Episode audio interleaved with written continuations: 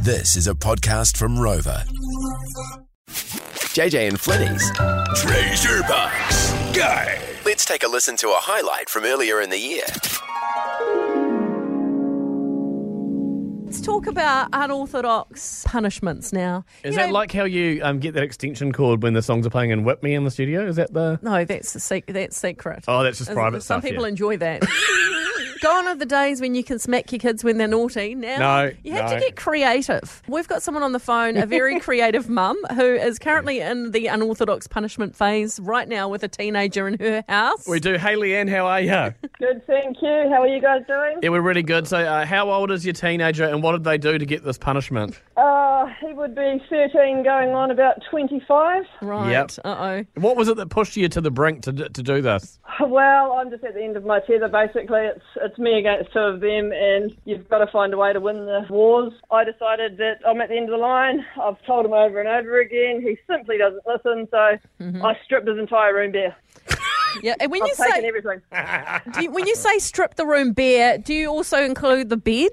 Absolutely. So okay, when did you strip the room bare? I stripped the room bare after he went to school yesterday morning, which was after he had been kicked out of my house Oh. for two hours on Sunday night. Oh, So okay. he's, So, be- he's being very quite disrespectful and non-compliant. Absolutely, yes, Yep. absolutely. there'll be, a lot of parents will be listening, Leanne, uh, myself included, Mm. thinking, yeah, I've been there. I know exactly what you're talking about. Oh, And you just get to the point where it's like, well, you know what then? That's what you want to do, then good for you, but I'm taking all of my stuff back. Okay, okay, Oh, so, so you've, gosh. you've stripped the room bare. So, what's left in there? Well, I felt bad in the end, so I actually gave a mattress back, and he has been given two sets of clothes, Oh, God. Yeah. his school uniform, his shoes, and anything that he has brought himself or has been gifted to him. Mm-hmm. And he's got a list on the wall of things if he can achieve each day, Yep. he will get to choose one item back. Wow. Right. Okay. And electronics like chargers and iPads and things like that will be the very last things to be given back. Well done. Oh, goodness. And what's been the reaction from uh, the teenager? Oh, he's been a perfect angel. Has he? Oh, brilliant. Well done. Oh, this is good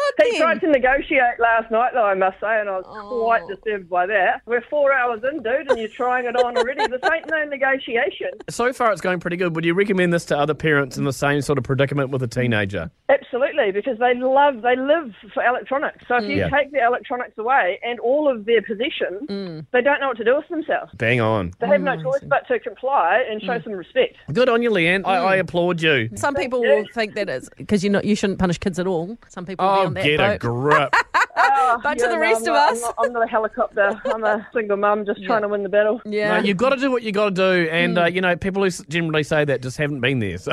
yeah. That's what I say. Like, come and live at my house for a week, mate. You'll be paying me to come back. hey, thanks, Leanne. Um, good luck with the rest of it, okay? no worries. You guys have a good afternoon. You, Mm. so we want to know your unorthodox punishments. Josephine, tell us about your teenagers. What did you do to them? They wouldn't clean their room, so I put their clothes in a rubbish bag and put it out on rubbish day.